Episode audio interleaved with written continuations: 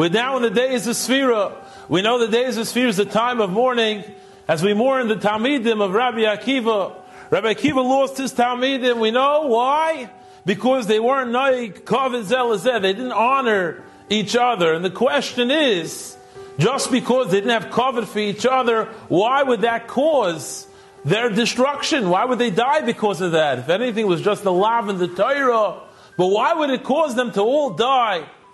So I once heard a beautiful pshat, and that is that we know Oylem Chesed Yebaneh. Hashem created a world of chesed. The entire purpose of the world is that there should be a people that love each other. Hashem created a world that we should love each and every Jew. We should look out for each other. We should care for each other. We should look to do what's in the best interest of our friend. And that's what builds the world. Oylem Chesed Yebaneh. And when a person goes against that, he's going against the bria, the, the creation of the world. You're going against the rotzin of Hashem, the will of Hashem, who wanted us to create a world where we love each other, and we aren't honoring each other, and we aren't, we, when we aren't looking out for one another. Then we're causing the destruction of the world, and thus we cause destruction to ourselves.